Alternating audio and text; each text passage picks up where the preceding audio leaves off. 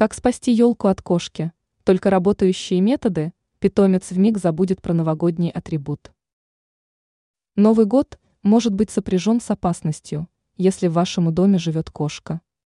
Редко какие питомцы равнодушны к пушистым елям, следовательно, самое время узнать, как защитить новогоднюю красавицу от посягательств пушистых лап.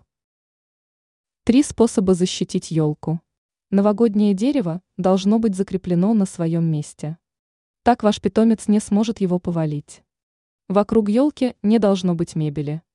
Чем дальше они находятся, тем меньше вероятности, что кошка допрыгнет до нее. Подставка под елью должна быть надежной.